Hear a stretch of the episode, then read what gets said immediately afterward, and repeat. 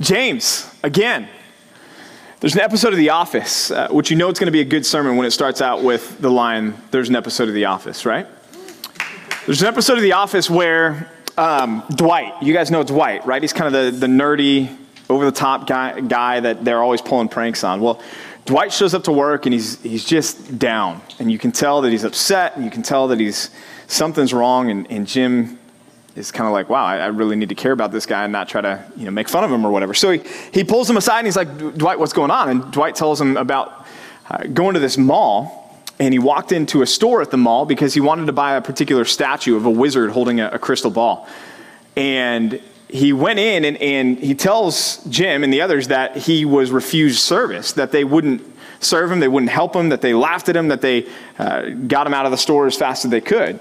And in Dwight's mind, that was because they thought that they were better than him, that they were uh, more dignified and more cultured than he was. And so the whole office crew gets together and they're like, well, we're going to show them, we're going to go pretty woman style on them, and we're going to give you a makeover, Dwight. So they do, they get rid of his like mustard shirt and the tie, and um, they, uh, they dress him up, they give him an ascot, one of those like fluffy, weird ties from other countries. Um, and they give him a pipe and they comb his hair and they get rid of his glasses. In fact, n- never mind. I don't need to go into the. It, anyways, he breaks his glasses and then they're like, no, we like those. And it, he's like, I can't see now. Um, so they dress him up and then they send him back to the store. Well, Jim goes with him. And they walk into the store, and sure enough, the, the manager comes out and is like, hey, How can we help you? And this is so great, and everything else. And Dwight kind of goes through his whole spiel, and then he says, You know, I was in here earlier. And the guy goes, Yes, I, am aware. I understand that. And, and Dwight says, But you refuse to serve me. And the whole point is that Dwight would get to that line from Pretty Woman Big mistake! Huge mistake, right? But it turns out that Dwight had showed up in his farm clothes with beet juice all over him that looks like he had just been like slaughtering an animal. And they were terrified of him, and that's why they refused to serve him. But he ends up buying the wizard statue, and the whole thing is blown, and it doesn't work out. And he tries to do the line, but it, it falls flat on its face. But the whole point of that show is making fun of people showing partiality and favoritism to other people, judging other people. Um, passing judgments based on somebody's look, somebody's wealth, somebody's status. And James addresses that in our text together uh, this, this evening in James chapter 2. Some of you have, I'm sure, been on the receiving end of somebody's favoritism, somebody's partiality. You've been on the receiving end of somebody's unfair judgment or somebody who dismisses you or ignores you because you don't measure up to their arbitrary notions of what's cool or what's popular or who they want to spend time around. And so you've been left on the outside looking in, and, and you know the feeling that comes with that. Well, what we're about to see from James chapter 2 is that following Christ and showing partiality or showing favoritism to somebody, those two things are, are completely incompatible with each other. You can't be a follower of Christ and someone who regularly practices favoritism and shows partiality to one person over another. Let's read in James chapter 2, verses 1 through 13. James says, My brothers, show no partiality as you hold the faith in our Lord Jesus Christ, the Lord of glory. For if a man wearing a gold ring and fine clothing comes into your assembly, and a poor man in shabby clothing also comes in, and if you pay attention to the one who wears the fine clothing and you say, Sit here in the good place, while you say to the poor man, You stand over there, sit down at my feet, have you not made distinctions among yourselves and become judges with evil thoughts? Listen, my beloved brother, has God not chosen those who are poor in the world to be rich in the faith and heirs of the kingdom which he has promised to those who love him? But you, you have dishonored the poor man. Are not the rich ones who oppress you? And the, the ones who drag you into court, are they not the ones who blaspheme the honorable name by which you were called? If you really fulfill the royal law according to the scripture, you shall love your neighbor as yourself, you are doing well. But if you show partiality, you are committing sin and are convicted by the law as transgressors. For whoever keeps the whole law but fails in one point has become guilty of it all. For he who said, Do not commit adultery, also said, Do not murder. If you do not commit adultery, but you do murder, you have become a transgressor of the law. So speak and so act as those who are to be judged under the law of liberty. For judgment is without mercy to the one who has shown no mercy. Mercy triumphs over judgment. It's our text that we're going to be in together tonight. But to get here, we have to start actually in chapter 1, verse 27, which is where we ended last week. Chapter 1, verse 27 says this Religion that is pure and undefiled before God is this to visit orphans and widows in their affliction and to keep oneself unstained from the world. When James wrote this letter, did James include chapters and verses? No, he didn't.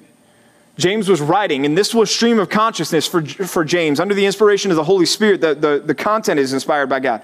As James was writing this, he wasn't breaking his thoughts between chapter one and chapter two. That's something that we've gone by, that, that human editors did long afterwards. And it hasn't changed whether the, the, the book is reliable or not. They haven't taken anything out or added anything in. They've just put in chapter and verse divisions to make it a little bit easier for us to study and for us to, to take everything in. But as James was writing, his thought was flowing from the end of chapter one right into chapter two with no break. And so at the end of chapter one, he's talking about pure religion before God. And he's saying it's about loving those who aren't really able to help you out, the orphans and the widows. Those who really, there's no benefit to you for you to love them. That's pure religion. And he says, and it's also to keep yourself unstained from the world. Well, one of the ways that the church has been most stained by the world is in the area of what we're talking about tonight, and that's in the area of this concept of partiality. Favoring one person over another, cliques forming, factions forming. The church being a place where somebody walks in and, and doesn't feel like they're welcome, doesn't feel like they're loved. And that's why James starts right there in chapter 2, verse 1, flowing out of that thought. He says, My brothers, Christians, believers, show no partiality as you hold the faith in our Lord Jesus Christ. Well, I've mentioned the word partiality, favoritism a lot tonight, but what is that? What is it to be partial towards somebody over another person? Well, it's distinguishing between people by passing judgment, considering one person better or more worth your time, more worth your investment than another person. And so you ignore one and you pursue another. Some factors that can play into why we are uh, prone to show partiality are these looks. Somebody's looks. You, pass a judgment on how they appear, how they show up, what they're, what they're dressed like, and you decide whether or not you want to talk to that person, whether or not you want to befriend that person. Somebody's status. Even in a group like this, there's status levels, and I, I, I get that. Every social environment that you walk into, as, as human beings, we are prone to group ourselves into uh, to status groups. There's wealth. How much money does this person have? Would they benefit me? Are they going to buy my chow for tea later? If I'm friends with that person versus friends with that person. Or maybe this person is going to ask me to buy their chow for tea, so I'd rather not hang out with them, right? Social skills. Let's face it, we're all awkward at some point in time right? Every single person in this room, you have all had your fair share of awkward moments with other people. Some people just excel a little bit more at being awkward than others. And so we pass judgments on people and say, well, I don't really want to hang out around that person because they, their social skills and my comfort level don't line up with one another. It's awkward. Dress, how they're, they're the clothes they're wearing, their knowledge level.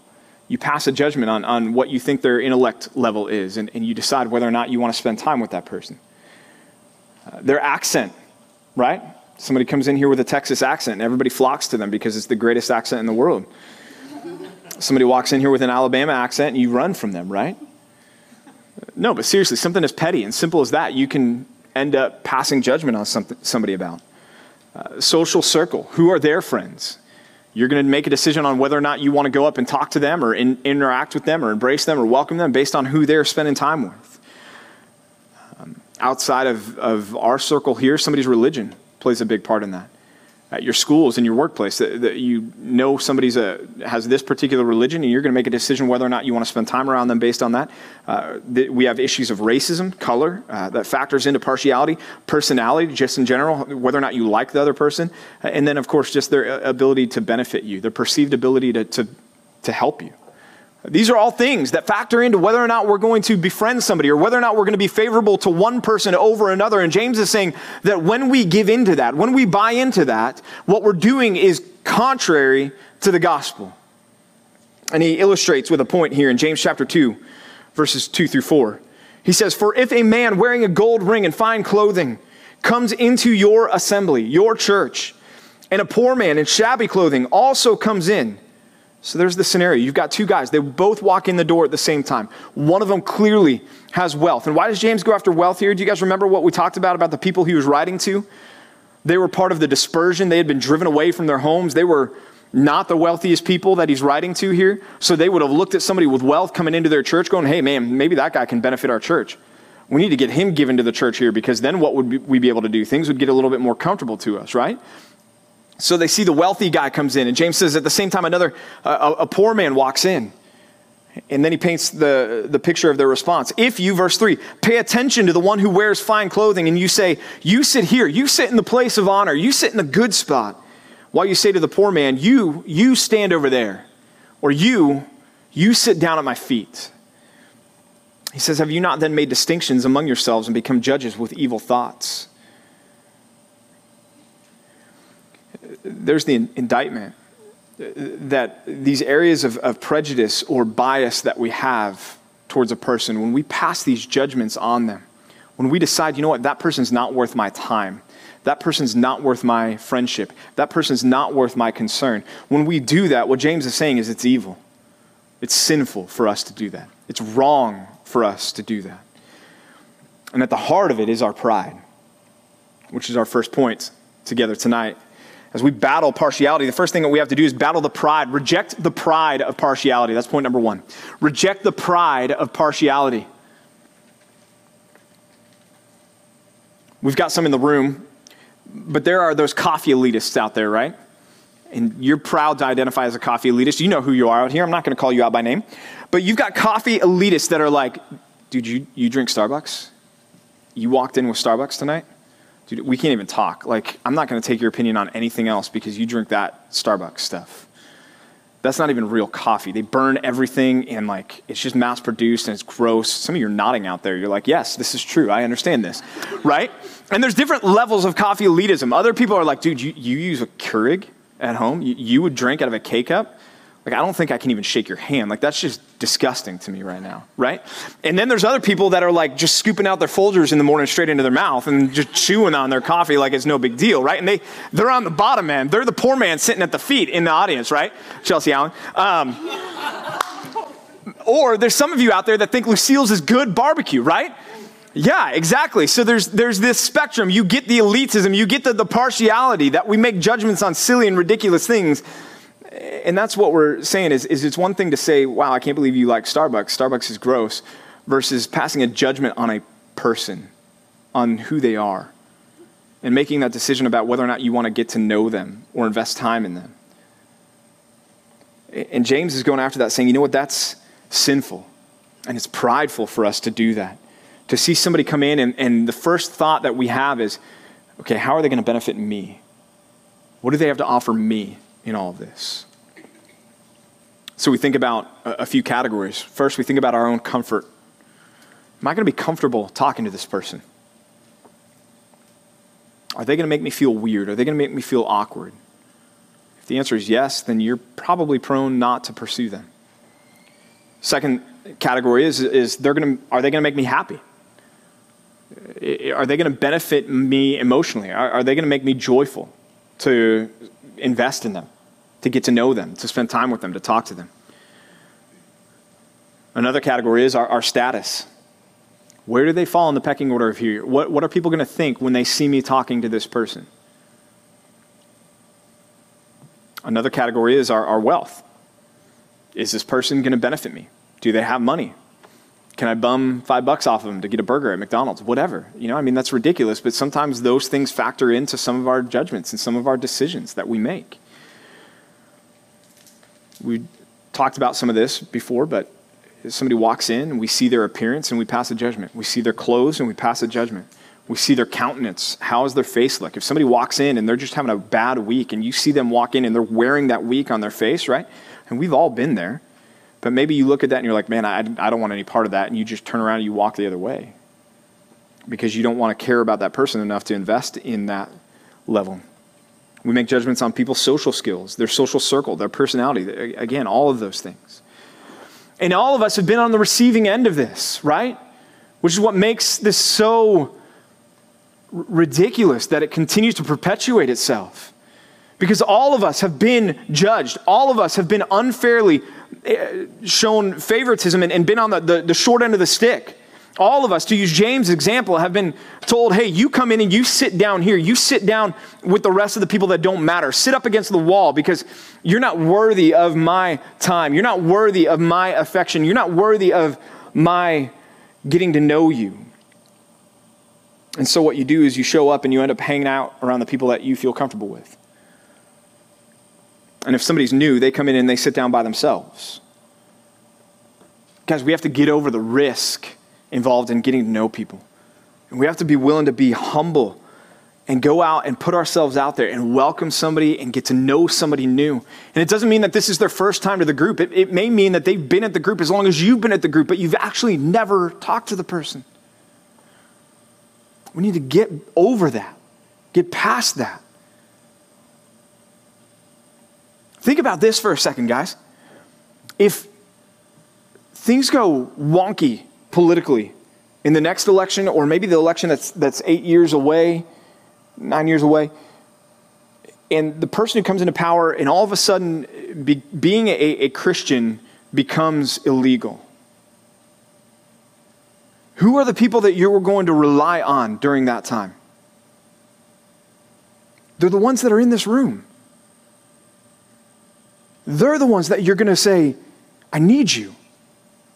And all of a sudden, all that junk that we judge people on isn't going to matter anymore. We're going to be here and we're going to be loving each other and we're going to need each other just like the early church needed each other. But see, it's too easy for us right now. And so, church is more of a social activity than it is a lifeline for us.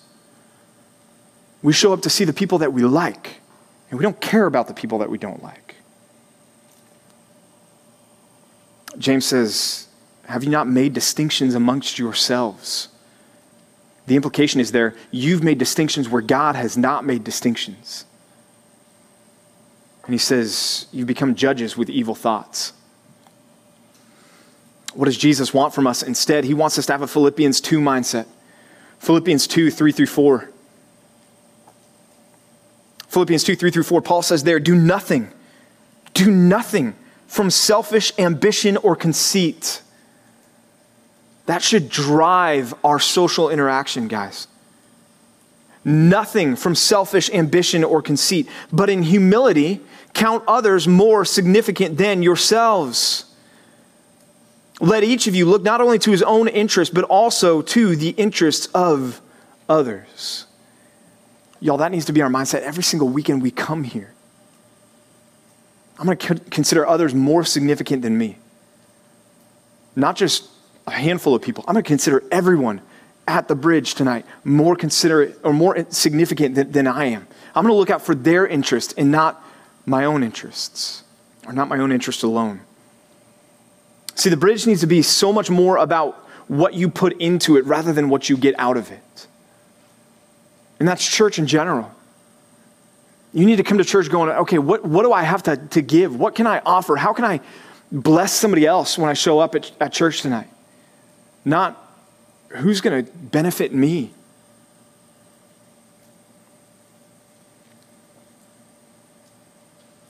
The thoughts that you don't want to hang out with somebody because they're awkward or dressed differently or aren't attractive, they're just, they, they come from that heart of pride. They're wrong. James says they're sinful, they're evil. So let me challenge you as you come to the bridge to come with a, a certain perspective. First, come looking to comfort somebody else, not to, to be comforted yourself, but to comfort somebody else. Look for a way to, to, to bless somebody else in that way. Make that your goal. Second, come looking to bring joy and happiness to somebody else. Not to find it for yourself, but to give it to somebody else. Third, come ready to set aside any notions of status or popularity. There are no cool kids in the bridge. We are all dorks for Jesus, okay? There, there should be no, like, uh, this person is, is, I'm okay to hang out with this person, but not that person, because what would somebody think? Somebody's going to look at you and go, man, that's awesome that you guys are, are spending time together. Praise God. That's what they're going to think. Fourth, come ready to, and this is a phrase that I borrow from my wife push through the awkward. Push through the awkward. We all feel it. Going up to somebody that you've never met before, somebody that you've never talked to before, and introducing yourself. It's awkward. Yes, we can all agree on that. Yes? Okay, so if everybody in the room agrees on the fact that it's awkward to talk to somebody new, then go up to somebody and introduce yourself, understanding that they feel just as awkward as you do, and build your bridge and get over it, right? Push through the awkward. And before you know it, it won't feel awkward anymore, and you'll have a friend. What? It's, it's, it's there for the taking. And you're going to have a friend, not just a, a surface friend, you're going to have a friend who loves Jesus, that's going to care about your love for Jesus as well. And so come ready to push through the awkward. To follow Jesus, what did he say? If anyone wishes to follow after me, find your best friends and get comfortable. Is that what he said? No, he said, if anyone wishes to follow after me, let him take up what? His cross. And the cross was meant to kill. Not to be a status symbol, not to be a piece of jewelry. Not to be, and, and it's not wrong. If you've got a cross around your neck, I'm not mad at you, it's fine but, but the cross was the, the, the electric chair of the day, it was the hangman's noose. So when Jesus is saying, take up your cross and follow me, he's saying, to follow me means you're going to die to yourself. Guys, eh, as a community, we need to die to ourselves way more than we do. Okay? And get over our preconceived notions of one another and stop judging each other and stop eh, giving into the, the, the pride of partiality and put that behind us, reject that, and start to love each other. James continues. He says in verse 5 Listen, Listen. Pastor Hayden says, listen sometimes. You talk to Pastor Hayden, he'll get going. Listen, listen, listen, right? Listen, he says, my beloved brothers, again, Christians, has God not chosen those who are poor in the world to be rich in faith and heirs of the kingdom, which he's promised to those who love him? But you, you've dishonored the poor man. And are not the rich ones the ones who oppress you and the ones who drag you into court? Are they not the ones who blasphemed the honorable name by which you were called? What's the honorable name by which they were called? Sunday school answer Jesus. One, two, three. Jesus, yes. And so James is, is illustrating here why their prejudice is so serious, why this matters so much. And he points out two things. He points out something about the poor. He says, Has God not chosen those who are poor in this world to be rich in faith and heirs of the kingdom which he's promised to those who love him? Y'all, uh, it's, it's not a, a true statement across the board, but so often the church thrives in, in areas of, of intense poverty and destitution. Uh, the, the, the underground church in China is blowing up. And that's not a church that's got a ton of money behind it. The church in Africa is, is growing faster than anywhere else in the entire globe. And that, again, that's not an area where there's a ton of money associated with it. So often, what you find is you find God working and moving amongst those who are financially poor and destitute and broken. Again, it's not a hard and fast rule, but James is saying, look, when you see a poor man come in and, and you despise them, you need to understand that God has not despised them that the pattern that we see with the Lord is that the Lord is blessing those who are poor, those who are destitute. Remember, love the, the orphan and the widow that James called them to in 127? And then he's, his second point here is he's saying, and, and you favor the rich, but he's saying, look at what the rich are doing to you. Again, a group of believers, a group of Christians who had left everything behind to flee persecution. These were poor people that James was writing to, who were trying to, to suck up to the rich in hopes that they would bless them. And James is saying, they're not blessing you. They're oppressing you and they're dragging you into court. He's saying, Why are you so in love with the rich? What he's really driving at here, y'all, is he's, he's driving at this charge to, to quit courting the world. Quit trying to, to impress the world. 1 John 2 15 through 17. 1 John 2 15 through 17. James, or John says, Do not love the world or the things in the world. For the things in the world, the lust of the eyes, the lust of the flesh, and the boastful pride of life are, are passing away along with its desires. They're not from God, right?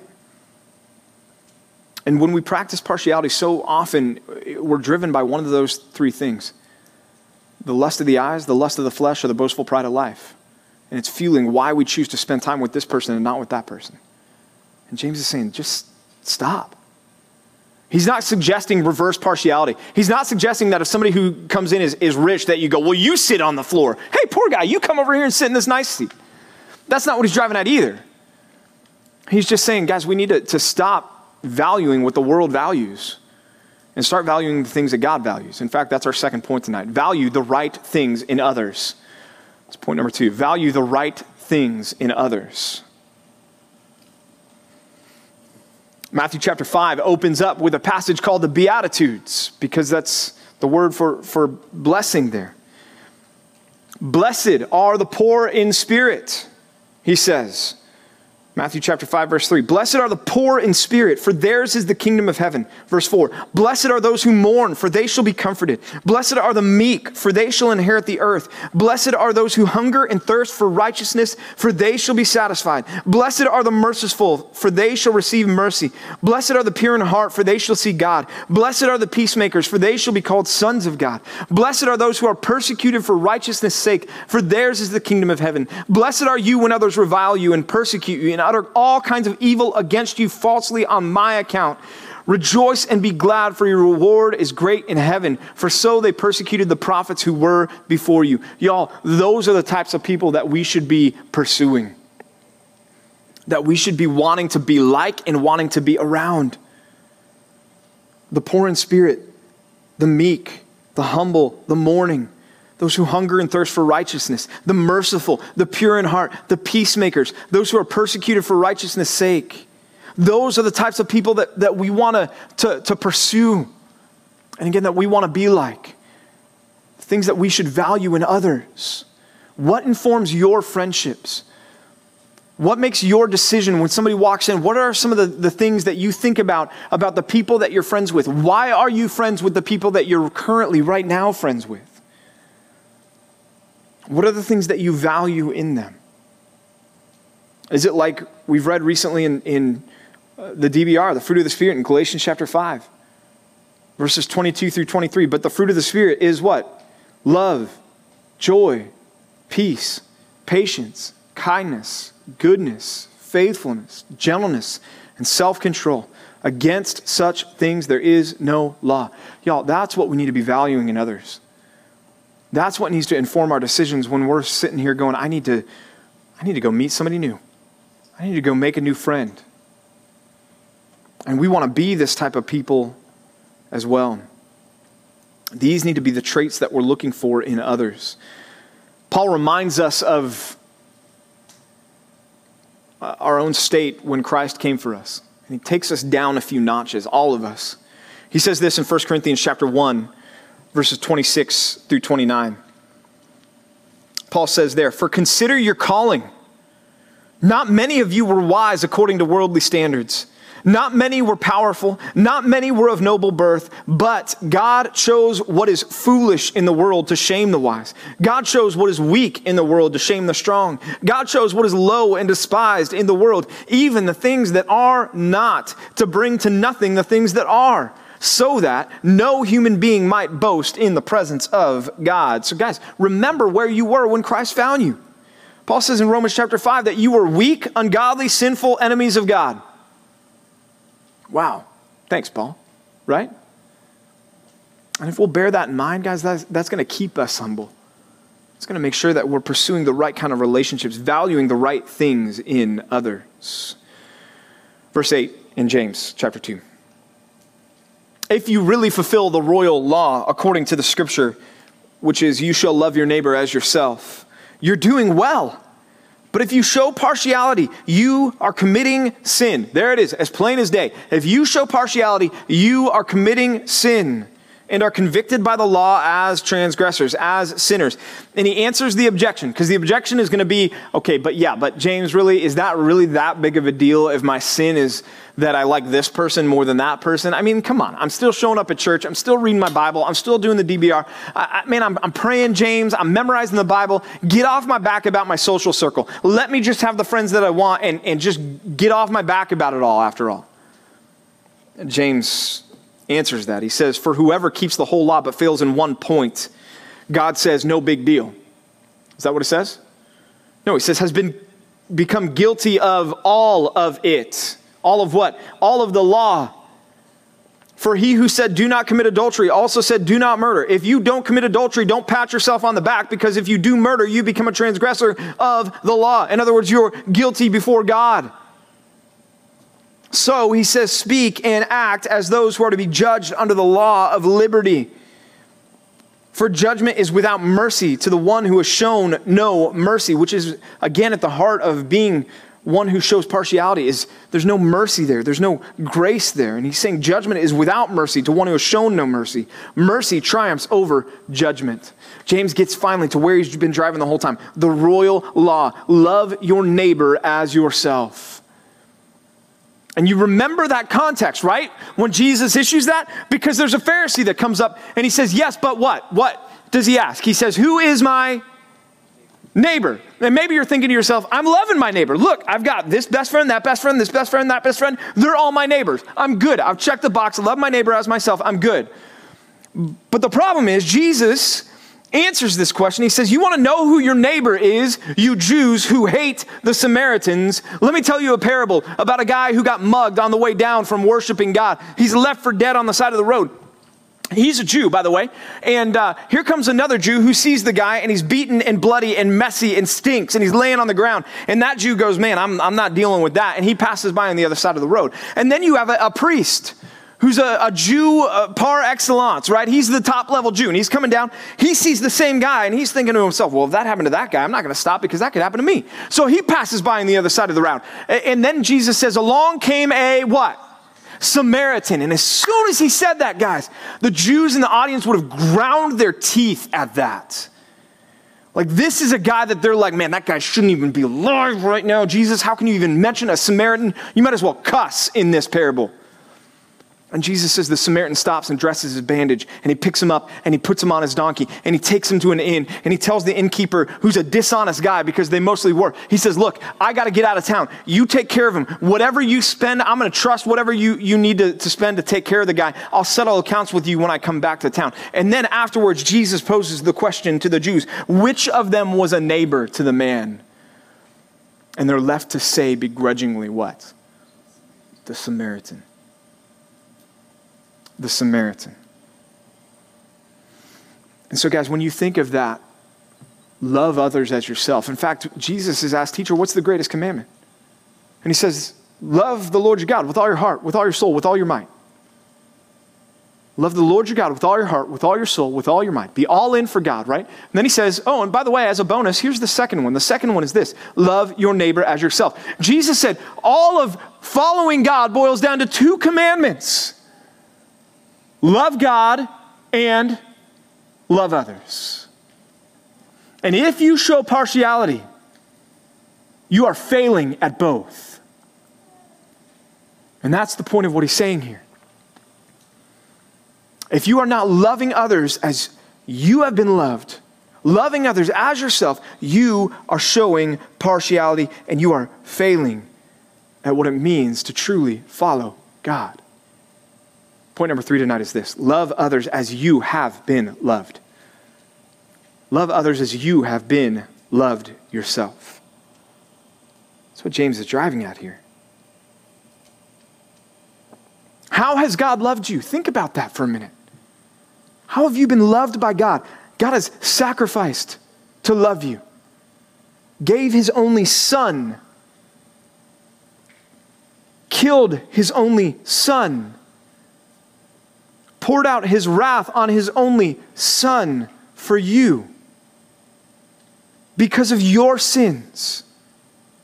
Knowing as he was pouring out his wrath on Jesus that Jesus, his Son, was innocent and that it was your sin that he was punishing on Jesus, and yet he did it anyways because he loved you with a sacrificial love. Jesus has forgiven you. God has forgiven you your sins. God has embraced you, accepted you, adopted you into his family as one of his own, as a son, as a daughter. God has been patient with you. God has taught you. God has pursued you as you've rebelled against him. In fact, God gave you the Holy Spirit so that in your moments and in, times of rebellion, you would come under conviction and, and come back to God. And God has protected you.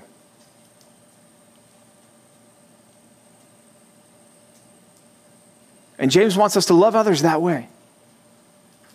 And not think that it's no big deal, because it is a big deal. It's part of the royal law. Why is it the royal law? Because Jesus is the one that gave this to us, and Jesus is the King of kings and Lord of lords. And he says, Love others as yourself. And James is saying, This is a big deal. Because to fail in this regard is to fail in the whole thing. So much of this comes down to how you think about other people. So I want to challenge you to think differently about some people this way. Number one, think that they're somebody that God has created. Every single person in this room, God has created in His image. And so they have value, they have worth in the eyes of God. Who are we to look at them and say, You're not worth my time? Second, there's somebody that God has brought here to this ministry. It's not an accident, it's not by chance. God is the one that is bringing people here. And He's not bringing them here to be ignored, He's not bringing them here to be judged, He's not bringing them here to be ostracized. He's bringing them here to be loved, to be taught, to be encouraged, to be evangelized, even. And that's the third thing. Think that some people here are people who potentially need Jesus, they need salvation. And what kind of ambassador for Christ are you when you won't even give them the time of day sometimes? There's somebody that God has brought here because he wants you to serve them.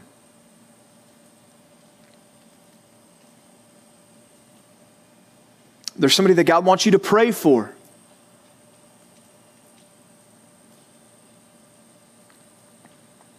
There's someone who's here who has hurts and pains just like you have your own hurts and pains. Think about how you can try to comfort them in that. There's somebody that's here because they feel as insecure as, as you do.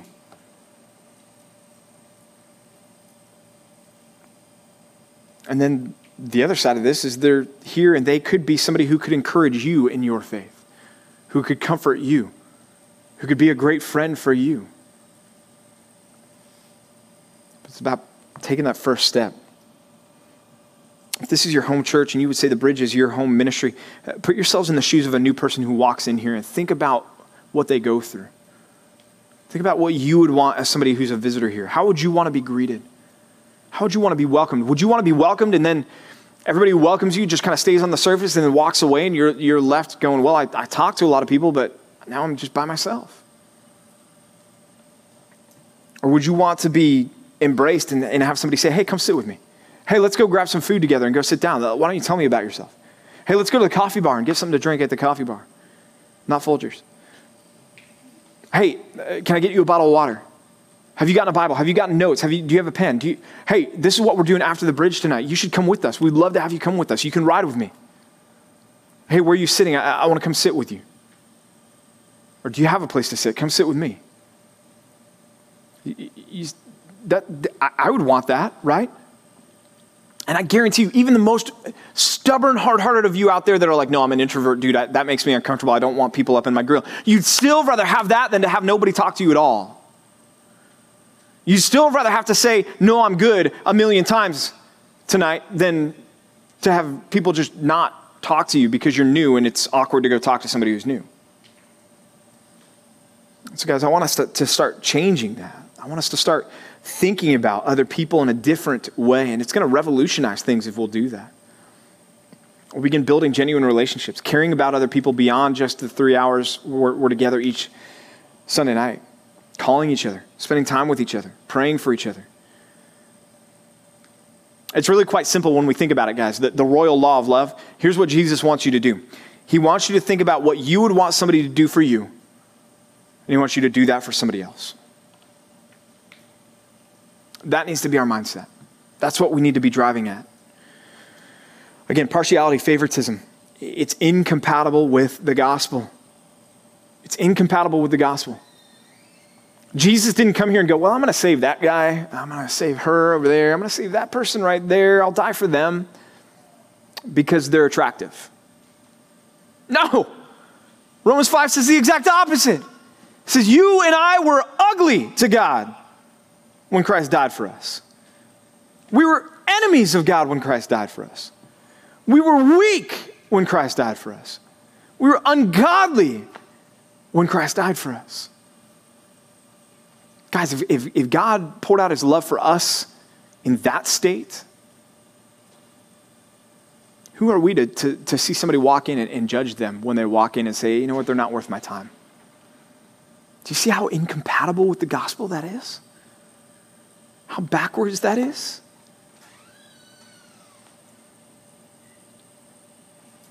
Guys, this group is a great place for us, just in general, in our lives to begin fighting favoritism. It's a great place for us to begin doing that. To begin getting to know people that we've never met before, that we haven't talked to before. Maybe our conversations have stayed at a surface level, and we need to just say, hey, I'm going to make it a, point to get to know that person this week. So I, hope you're on board with that. It's going to be a, a, a, much. I love you guys. I love being here. I'm not. I know this is kind of a, somber uh, message and like, wow, man, how bad are things? No, it's not just that. It's I want things to be better. Yes, and they can be. They can be. But it's not just about the leadership changing things. It's about all of us getting on board with this. It's about all of us saying, okay, we're done hanging out with our two or three friends. We can still hang out with them, but let's hang out with them and be like, let's go hang out with other people too. Let's go talk with people. And no, this is not a message about dating. I don't care if you meet somebody that you want to date in this interaction. I just want you to love each other. I just want you to be friends with each other. I don't want anybody in this room going, I feel like nobody cares about me. That would be tragic. Let's pray. God, we thank you for your word. We thank you that you did come after us when we were unlovable and unlovely. We thank you that you sent Christ to die for our sins. Lord, allow us to respond rightly to that by thinking of others differently and by longing to love others the way that you have loved us and to care for them the way that you have cared for us and to serve them and to show up at the bridge, not saying, what, do, what can I get out of this, but what can I put into this?